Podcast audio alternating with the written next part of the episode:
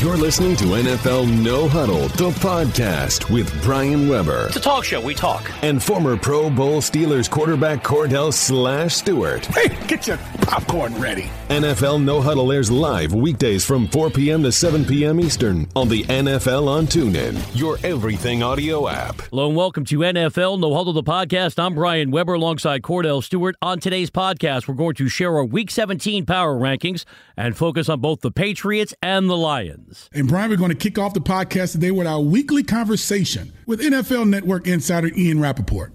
Now, it's time for NFL Network reporter Ian Rapoport. It's the Rap Sheet on the NFL on TuneIn. And through the magic of broadcasting, 30 seconds ago, Ian was on television. Now he's on the NFL on TuneIn. Ian, thanks for taking the time. I saw you tweeting about Dez Bryant's media session today. It was extensive, 15 minutes. What were some of the headlines?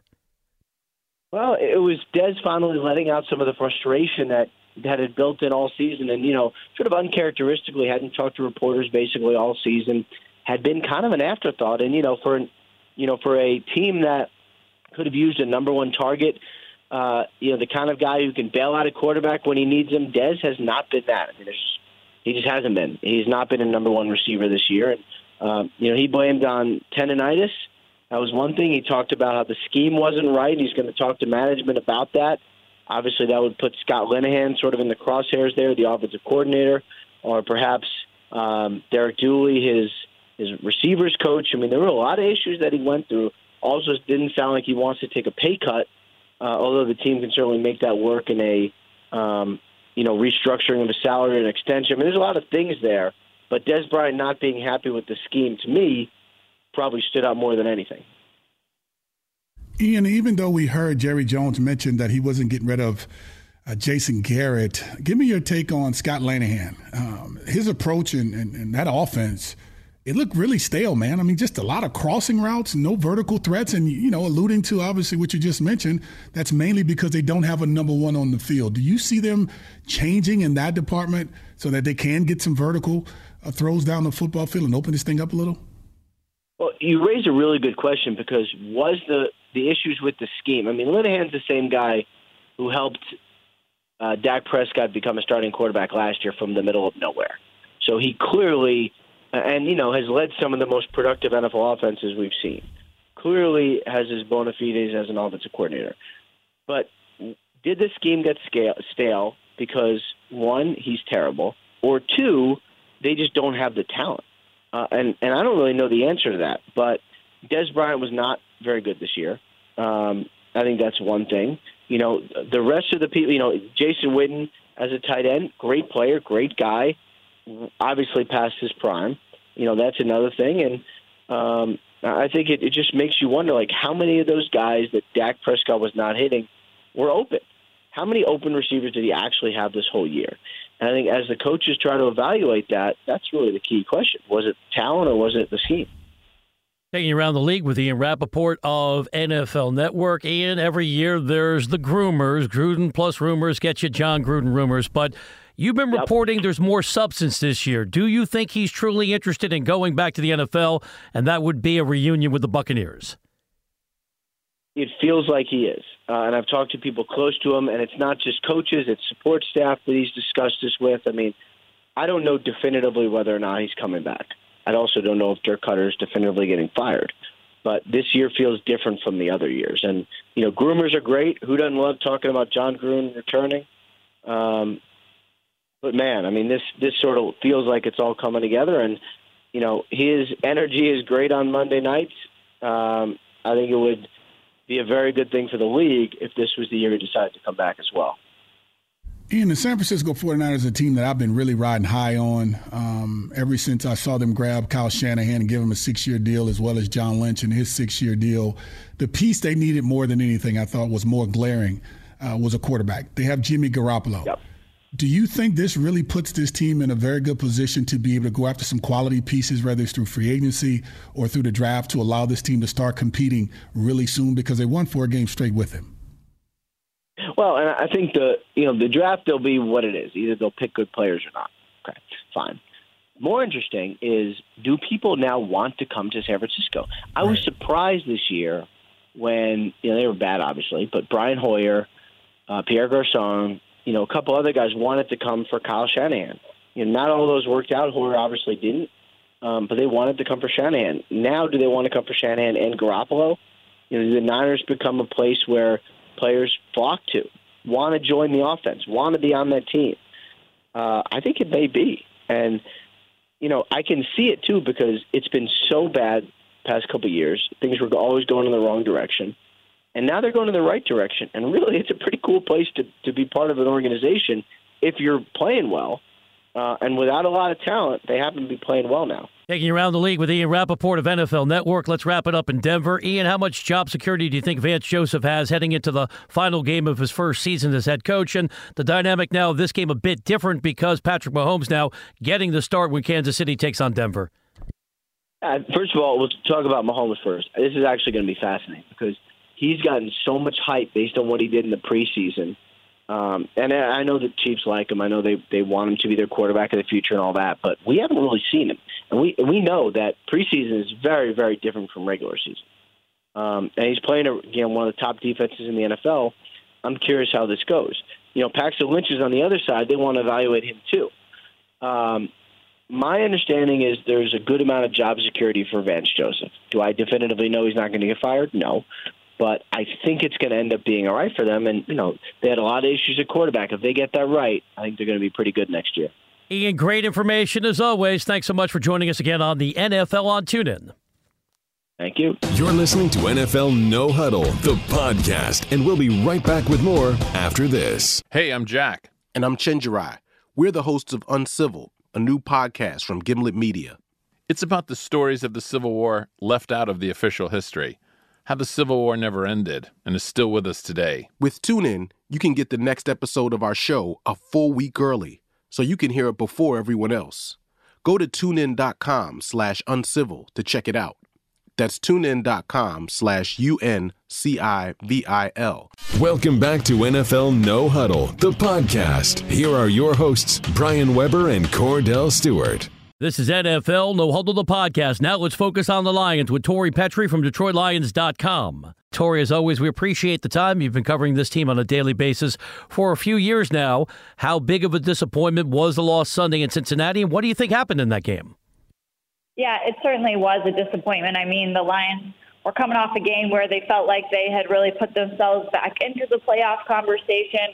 Uh, they did need some help from some other teams, but they ended up getting the help that they needed. They just couldn't take care of their own business, uh, weren't able to come away with the win uh, against a team that certainly they were capable of beating, uh, but they put, couldn't put together the performance that they needed. The offense just really couldn't get going all day. There wasn't a run game. They had missed opportunities. They struggled uh, on third and short, and uh, you know it just it, nothing was really coming together for them in that game. The, de- the defense played decently in the first half, but then in the fourth quarter there were penalties after penalties when they were trying to get a stop and uh, get the offense back on the field to get some sort of game-winning uh, drive going, and they just couldn't do it. Usually, we're used to seeing this team put its best work out there in the fourth quarter, uh, but it did not happen in Cincinnati. So certainly a disappointment for this team uh, that was able to make it to the playoffs last year. Tori, happy holidays to you and yours. I hope Santa Claus took care of you and the new year is going to bring it in right. Uh, but but I got some other news I got to talk to you about. It's your Detroit Lions. It's 26 consecutive seasons without winning a postseason game. Give me your take on how do you see this organization trying to fix those issues because you know my big thing is I ask you the same question every week. I talk about the running game. One thing that the Minnesota Vikings do have and and I think and also Green Bay, I think why they have success every year for the most part is because they do have a quality running game. Do you think they need to get that moving forward? Yeah, it's certainly something that's missing from this team, and it has been for a little while here. Uh, I mean, just look at the 100 yard rusher stat and how long it's been. It's been uh, you know, three years and counting since they've had a 100 yard rusher in a game. And Matthew Stafford has only had seven of them in his entire career as a Lion. So there really hasn't been a consistent, reliable run game for this team in a long time. And this year was no different. Uh, they really felt like they were going to have it this year with all the money they time they invested in the offensive line in the offseason, bringing in free agents uh, and Rick Wagner and TJ Lang Uh, but it just did not pan out that way because of injuries, and then Taylor Decker's injury complicated things as well. So uh, then even Ameer Abdullah had injuries this season, uh, and so just between him and Theo Riddick, they weren't able to get the run game going that they they wanted to. Tion Green stepped in and, and had some uh, key snaps for them, but it just was not consistent. There were flashes of it here and there, but uh, I mean that's certainly part of the puzzle uh, of what needs to improve uh, to get them their first playoff win in two decades. Um, but that really is is something that this organization is striving for and uh, is just really trying to get over that hump of because they feel like they can't really uh, get the respect that they want until they, they cross that uh, milestone. Chatting with Tori Petry, DetroitLions.com, Lions team channel here on TuneIn. We'll get clarity on Monday as to what the future holds for Jim Caldwell, but let's presume the entire coaching staff comes back. Can you give us a sense of what offensive coordinator Jim Bob Cooter has brought this team in recent years? Because as head coaching jobs open up across the league, I think his name's going to come up at least getting interviews. Yeah, I mean, uh, his name and Teryl Austin's name have both come up uh, in, in head coaching searches in the past. Uh, so, you know, we'll see what happens. They're always very close-lipped about it during the season. You know, they always say their focus is this team alone, and uh, Jim Bob was asked about it when the Tennessee job came open, since that's his alma mater.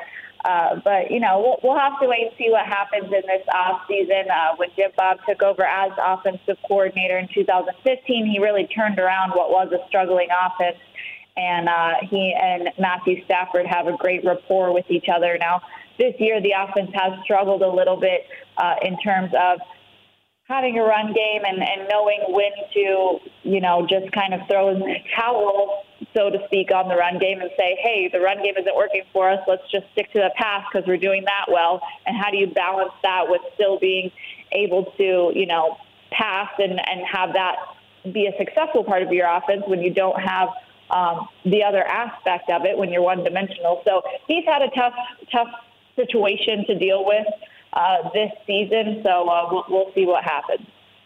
As you move forward, and, and you mentioned things that could potentially happen during the offseason, is it okay to say this is a time where you start looking into the draft to figure out what's the next and most important thing to grab? Even though I know there's one game left to play, I get all that, but nothing really there to play for other than just a little pride. Um, moving forward, what do you see them actually trying to address? Offensive line, defensive line, the running back position? uh, the secondary because I see Darius Slay. He's end up uh, going to the Pro Bowl and end up getting a five hundred fifty thousand dollar extra bill added into his not bill he has to pay, right? but one that goes in his pocket. yeah, I mean it's totally okay for us to talk about what happens in the off season now. I mean the players are and coaches are obviously just still focusing on that one game left against the Packers. But as far as we go, we can we can have those conversations. I mean, I think that uh, we're getting to that point where it's starting to become very relevant. Uh, you know, what's going to happen this off season. Uh, but I think you know, like you said, running back that's certainly an area that I could see them of making some moves and defensive line as well. That is really an area where they struggled to get pressure all season long. Uh, I'm not sure what the offensive line uh, situation will look like this offseason because they invested so much in it last year, uh, and really just injuries were, were what hurt them this year. So I'd say running back, defensive line, those are big areas. I think they're they're pretty good in the secondary with Darius Slay and Quandre Diggs and Glover Quin. Uh, they really like who they have there. So um, it, certainly will be an interesting off season for sure to see what they end up doing. Tori, we really appreciated your availability. Thanks so much for being a regular contributor every week. Enjoy the rest of the holiday season. Look forward to chatting with you again when we get to the off season. Thanks, guys. I appreciate you having me on. You're listening to NFL No Huddle, the podcast. We'll be right back after this. Catch all new episodes of some of your favorite podcasts early with TuneIn First Play. With more than 30 First Play podcasts on TuneIn, you can listen to new episodes from some of your favorite shows before they're available anywhere else. Hey there, it's Mike Rowe. This is The Way I Heard It, the only podcast for the curious mind with a short attention span. We're at episode number 83, incredibly. I'm Jack Hitt. And I'm Chenjerai Kumanyika. This is Uncivil. Where we ransack America's history and discover that the past is never really past. From the American Museum of Natural History in New York City and beaming out across all of space and time, this is Star Talk, where science and pop culture collide. Search First Play Podcasts and listen early, listen often, and listen today. This is NFL No Huddle, the podcast. Here are your hosts, Brian Weber and Kordell Stewart. We continue on NFL No Huddle, the podcast. Now it's time for Kordell and I to detail the five teams we are more than sure are better than the rest.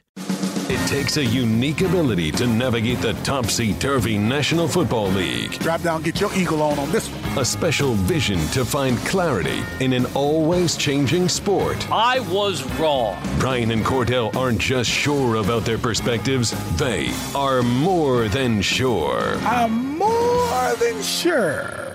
Kordell, we have 10 minutes to achieve this, so I will take as much of my five minute allotment as I can. Although it's the holiday spirit, I may be generous and give even more time to you. We're not debating yet. First, we got to rattle through the five teams we believe are more than sure they're better than the rest. We're going to shake it up in my top five. For the first time, the Saints crack the five best teams in all of football. I'll explain the logic. It's pretty straightforward. Win on the road in Tampa Bay, they lock up the division. There's a real chance they're going to move up from their current position of being the four seed to the three seed because head coach of the Rams, Sean McVay, indicating he's inclined as of today to rest his starters. He feels like rest is more important than seeding. And there could be tactics at play. If the Rams were to lose to the 49ers, with their backups on the field, and that's a possibility based on how well Jimmy Garoppolo's been playing. If the Rams lose and the Saints win, we're going to flip flop those seeds, so it'll be New Orleans as the three seed. That means New Orleans, if they're victorious on Wild Card weekend, they're going to Minnesota. We know what happened on a Monday night when Sam Bradford carved them up, but this is now Case Keenum's football team. The Rams would drop down to a matchup against top seeded Philadelphia. That could be by design because we know the Rams had no success when they went to Minnesota not too long ago. Saints getting it done on both sides of the ball. Renew energy, running the football with a one two punch. As you look at the rookie Kamara, the veteran, Ingram, Marshon Lattimore going to be Defensive Rookie of the Year. Drew Brees on his way to the Hall of Fame. A lot to like about this team. And because I have a blockbuster in my top five, here's a preview Philadelphia is no longer amongst my elite teams. No Philly in my top five. I had to include another NFC club. New Orleans got the nod. At number four, I don't care about seeding. I'm talking about production on the field and the eyeball test. The Rams, 11 and 4. Doesn't matter what happens when they wrap up the regular season against the 49ers. This team has come alive down the stretch thanks to one catalyst, Todd Gurley. I buy the MVP logic to a degree. Like to see more rushing yards, but if you're just talking about a comprehensive approach, he's got better than 2,000 yards from scrimmage. He's been highly impactful as a wide receiver. And if you think about where Jared Goff is heading into the postseason, don't think he's going to fall apart in his playoff debut. Aaron Donald has been phenomenal. The Rams, a comprehensive approach. Minnesota, slightly better. And I got to factor in head to head record when I was coming up with the hierarchy here. So I could make the case the Rams should be at number three, but I'm going to respect the seedings and the standings. And I have a memory that still works. I know what happened when LA went to Minnesota. The Vikings pounded them, holding the Rams to merely seven points. You know my issue with Minnesota. I'm going to skip the Case Keenum rant today. It's right in front of the Vikings. 17 things would have to happen for them to fall out of the two seed. They're going to lock up that first round bye, and they're going to handle their business. Most straightforward path is a home victory over Chicago. I want to see more from Case Keenum in the postseason, but since I dropped Philadelphia out of my top five, that means Minnesota is my highly evaluated team coming out of that conference. Ask me right now, who do I believe in the most in the NFC? It's the Minnesota Vikings rapidly through the last two. Steelers 12 and 3. They're going to beat the Browns, irrespective if they play their starters or not. First time since 2010, they've locked up a first round bye. That is critically important because they need another week for Antonio Brown to come back from the calf injury, still an outside possibility. They could move up to the top seed. It's not going to happen because my number one team, the Patriots, will be pushed a bit, but they're going to beat the Jets. New England's going to go to 13 and 3, and Tom Brady has heard the hot take guys like myself saying, well, he looks mortal down the stretch. Five interceptions, book it. Brady, at least 250 passing yards, two touchdowns, no picks, as New England locks up the number one seed in the AFC. Recapping quickly Saints 5, Rams 4, Vikings 3, Steelers 2, Patriots 1, and I've given you 5 minutes and 30 seconds because I'm just that generous. That's not the case. My thing is, you finally got smart to take Philadelphia out of your top five. I don't know what took you so long. It took you this long to get to that point. Oh, it took Nick Foles to be the starting quarterback in order to do it. But I'm gonna tell you something. I'm having a problem at that number five spot because you have four good football teams that are at number five. That could be at number five. You have the Panthers, who sit right now, I think for some at eight. You have the Jaguars sitting at seven. You have the Saints at six, and you have the Rams at five. The reason I'm going with this team uh, all all four of these teams have very good defenses. I mean, some may be better than others, but I think the play of the quarterback is one that I'm going to lean on, and then I take it to the next level. I'll take it to the receiving corps. I'll take it to the next level. Then I'll go to the running back position. I'll leave the Rams sitting there at number five with the Saints being at 5.5 because they haven't even won their division yet. They still have more business to take care of. The Rams have solidified their spot. They're just fighting to maintain being at the third spot throughout the entire ordeal in the NFC. I have the Rams at number five. This is a football team last year, last year, in 14 games, this team scored, well, actually, all the games last year, they scored 224 points, and within 14 games, this offense has scored 438 points. Excuse me, I said points, but that's points. That is, excuse me, points. 224 points all of last season, 438 this season. That is truly unbelievable. I think Sean McVay has come in and really allowed everyone to have their hand in the pot on how they go about their business. It wasn't just about the running game. It wasn't just about the offensive line. It just wasn't about Sammy Watkins coming in from Buffalo.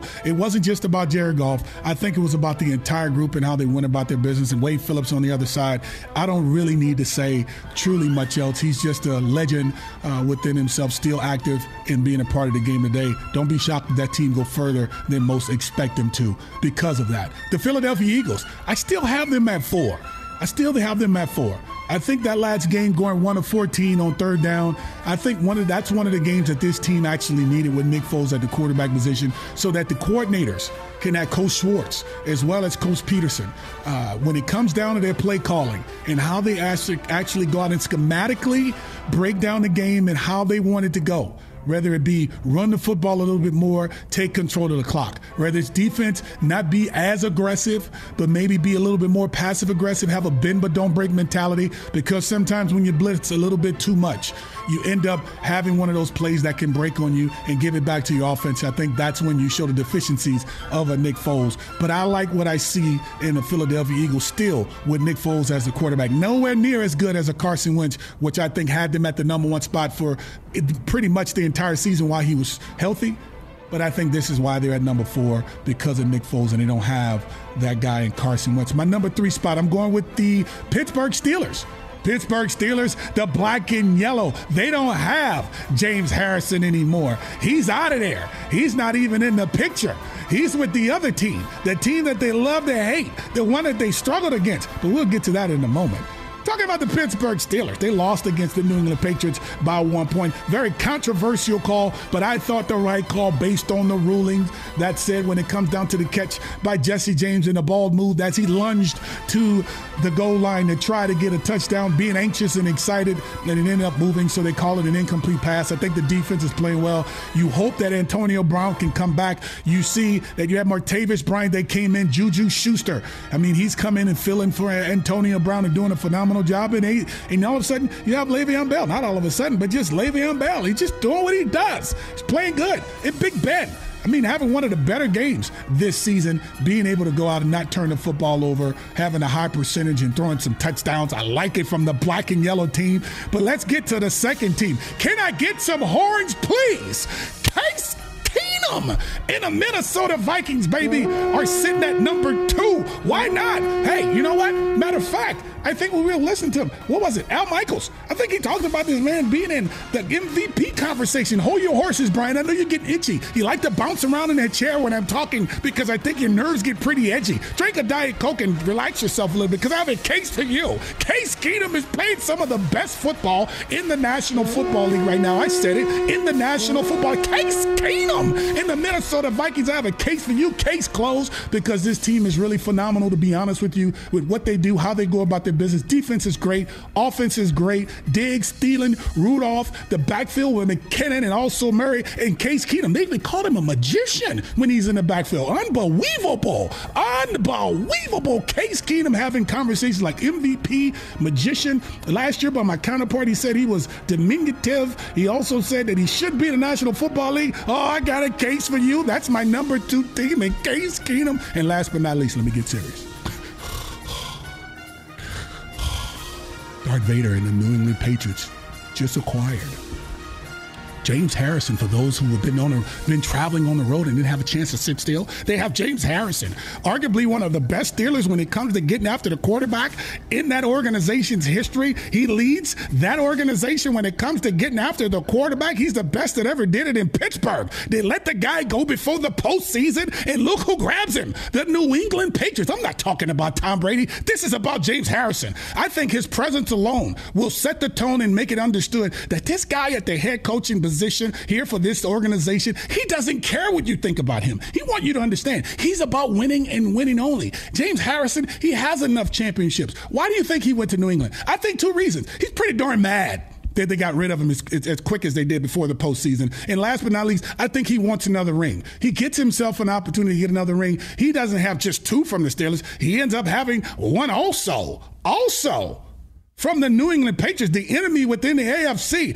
That's New England Patriots with James Harrison and company. He's the oldest guy on the team. That's what Tom Brady said. He doesn't feel like he's the grandpa anymore. Now it's the Godfather and James Harrison. So I'll go from number five at my Rams. This team has put up almost double the amount of points that they had last year. This year with 438. How about the Eagles? I think Nick Foles will be fine. The defense is good. I like the running game of this offense. And the third team, black and yellow. Uh huh. You don't have James Harrison, but you do have Juju Schuster and this defense with Ben Roethlisberger, and hopefully AB can come back. I have him at number three, and at number two, Case Keenum at number two in the Minnesota Vikings. I got a case for you, case closed, and at number one. That guy, Darth Vader, he just doesn't surprise me. He has my man, James Harrison, better known as hashtag Debo. You want some? Who wants some of Big D? Debo, that's his name. James Harrison, number 92. He still has a number. I think this team actually will make some noise in the postseason like they always do. That's mine. That's back to you, Brian Weber. How about that? You're listening to NFL No Huddle, the podcast, and we'll be right back with more after this. Experience the excitement of the NFL as it happens with NFL First and Goal exclusively on TuneIn Premium. From week 1 to week 17, jump in and out of the action every Sunday with Nick Ferguson and me, taking you from game to game. We'll have home calls as teams are threatening to score. Fake at the block. Brady tosses. Touchdown. Hear every big play. Hear every game-winning drive. Is a touchdown. a touchdown. Catch NFL First and Goal every Sunday, starting at 1 Eastern, only on TuneIn. Welcome back to NFL No Huddle, the podcast. Here are your hosts, Brian Weber and Kordell Stewart. Next on NFL No Huddle, the podcast, we spotlight the reigning world champions from New England with Andy Hart of Patriots.com radio. Andy, over the years, it's been largely plug and play for New England at the running back position. That said, how important was it for Dion Lewis to have that breakout game against Buffalo heading into the postseason? I think it was big. Um, you know, this is a team that they've always used the committee approach, and it's always sort of been secondary to the the passing attack. But down the stretch, Bill Belichick has always liked to have a ground game that he could turn to. And you remember a couple of years ago, they brought Steven Jackson in um, to try to do that, and they had that game in Miami where they ran it like 19 times in the first half, lost. Um, one of the, I think it was the second to last week, and could never establish the running game. Ended up, you know, getting bounced from the playoffs. So I think Bill believes that you have to have some semblance of a ground game, and you know they've actually been a little bit better this year uh, since Dion Lewis sort of took over the lead lead back role, and I think this is now three of the last five games they've rushed for 190 yards as a team. But you know Lewis is a guy that he proved before he got hurt in 15 that he was sort of a unique weapon, and people forget, you know, back at Pitt, he was a he was a true workhorse in college, and because of his size and because of his abilities catching the ball too, I think people expect something else and then are surprised when he does what he did on Sunday and goes out and runs it, you know, 24 times for 129 yards. Um, he's capable of doing that every once in a while. Now, I think if you tried to do that week after week, he would, you know, certainly break and get worn down. Um, but, you know, you're talking about a guy that now only has to be a factor for another four games potentially. And, you know, I'll be honest with you, he's a free agent at the end of the year. I'm not sure they're going to be looking to invest in him long term.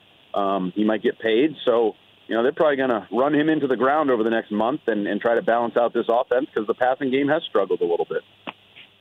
Andy Hart, how much was your heart pounding when you guys found out you were getting James Harrison, uh, someone that that's been experienced in the postseason. You knew you just you just won a big game on the road in Pittsburgh, and a guy who's very frustrated and angry because he get, didn't get a chance to play as much as he would have liked because of T.J. Watt. He's been performing so well. How big of an issue are you guys making it that you had a player like James Harrison come into you guys' organization at this point in time of the year? Well, we would love to make it a big issue. The problem is the team tries to squash issues and I'm sure you saw Bill Belichick's comments today, which were basically non-existent. He described Harrison's career as good, just that single word, good. Um, he basically said, "We'll see what he's going to do here." He played linebacker for the Steelers. We'll see. Um, and he, they never fuel into these things. Even Harrison, I just left the open locker room. He didn't speak.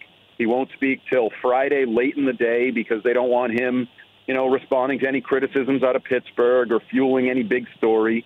Um, so from a media perspective, it's hard to have too much fun with it when they won't play along as either the coach or the player. But you know, for a team that has nothing on the edge, I mean, they all year long, and I'm sure I've talked about it with you guys. It's like you know, sign Eric Lee off the practice squad from Buffalo, and a week later he needs to start and play 70 snaps. And you know, Marquis Flowers is a career special teamer. Well, not this week. We need him to play 70 snaps, and he's going to get a couple sacks. They They've been so undermanned, and you've seen it with opponents rushing for basically five yards a carry every game, um, and they're rushing on the edges.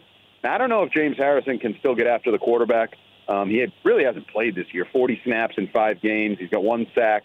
But I can tell you, just looking at him, if the man wants to set the edge and the man doesn't want to be moved on the edge of that front, I think he will set the edge far better than any Patriot linebacker edge guy that has done it all year. And even if that's all he brings to the table, that'll be something that could help this defense, you know, down the stretch here with one more regular season game and then into the postseason.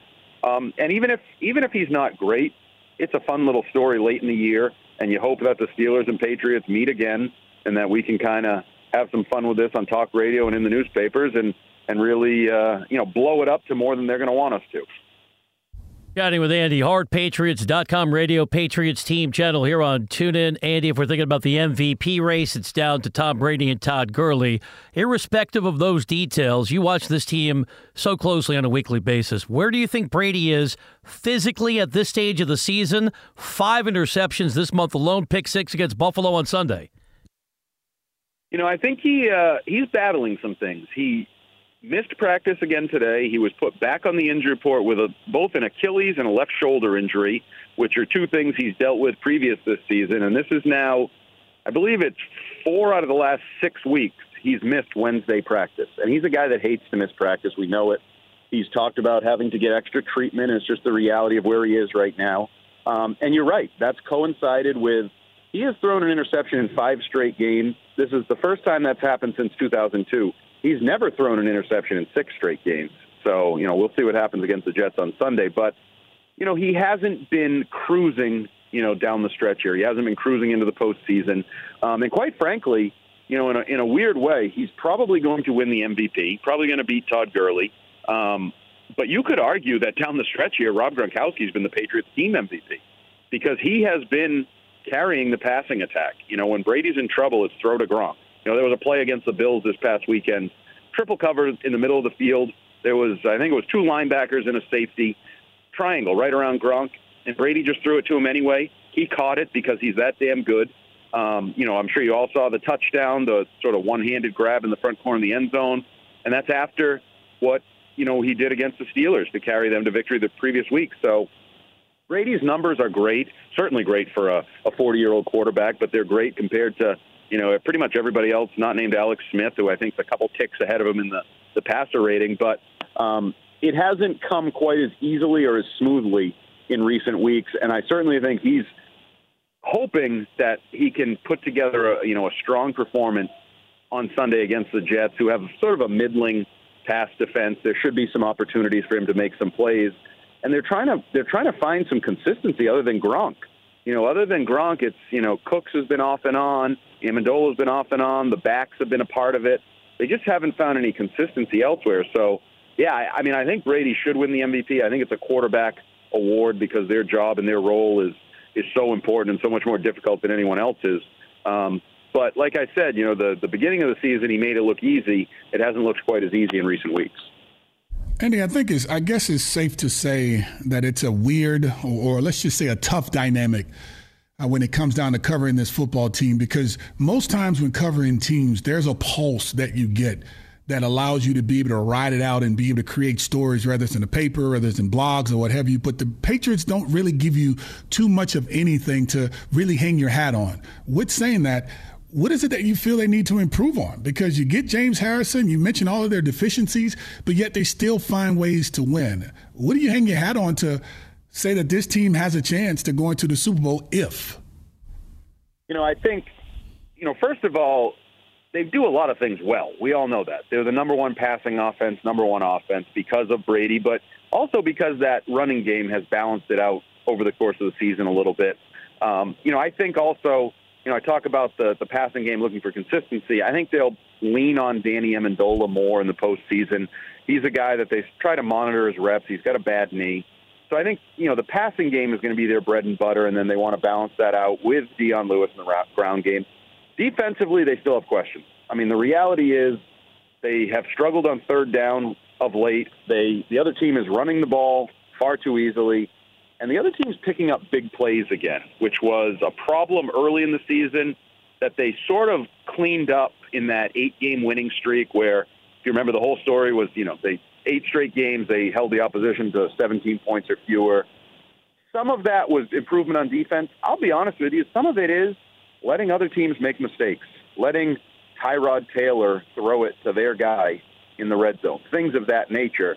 And you know, it's it's the old Belichick uh, phrase that before you can win, you have to not lose. And they let the other team lose games more often than not. Even Roethlisberger, he flat out lost that game by throwing that pick. Could have gone to overtime. Who knows what would have happened? But he makes a critical mistake. They have some confusion in coaching. Um, but if you were going to say what is their one Achilles heel, I would say it's the run defense.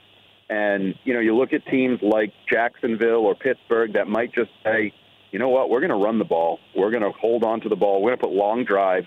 We're going to have confidence that we'll finish those drives with touchdowns, and we're going to take you off the field um, in terms of Tom Brady and that that scoring offense. And I don't know if the Patriots can do anything about it. Maybe James Harrison will help that. Um, but other than that, you know, they they do enough well on defense in terms of timely playmaking in the red zone that they've been able to cover their deficiencies. But that front seven is just undermanned and not very good. Andy, tremendous information as always. Enjoy the rest of the holidays and look forward to having a postseason conversation with you coming up in the new year on the NFL on TuneIn. And it's got to be Kordell's dream that now a, a Steeler can get some credit for helping the Patriots to victory. No, Cordell helped you guys a lot. Go go watch the game shape. Uh, he was very together, generous Andy. years ago in the playoffs get your, against get the your heart together, Patriots. buddy. Get your heart together. Thank you, Andy. See you guys. Thank you for listening to NFL No Huddle, the podcast on iTunes with Brian Weber and Kordell Stewart. Listen live weekdays from 4 p.m. to 7 p.m. Eastern by downloading the TuneIn app and searching NFL No Huddle. The National Football League is on TuneIn, your everything audio app.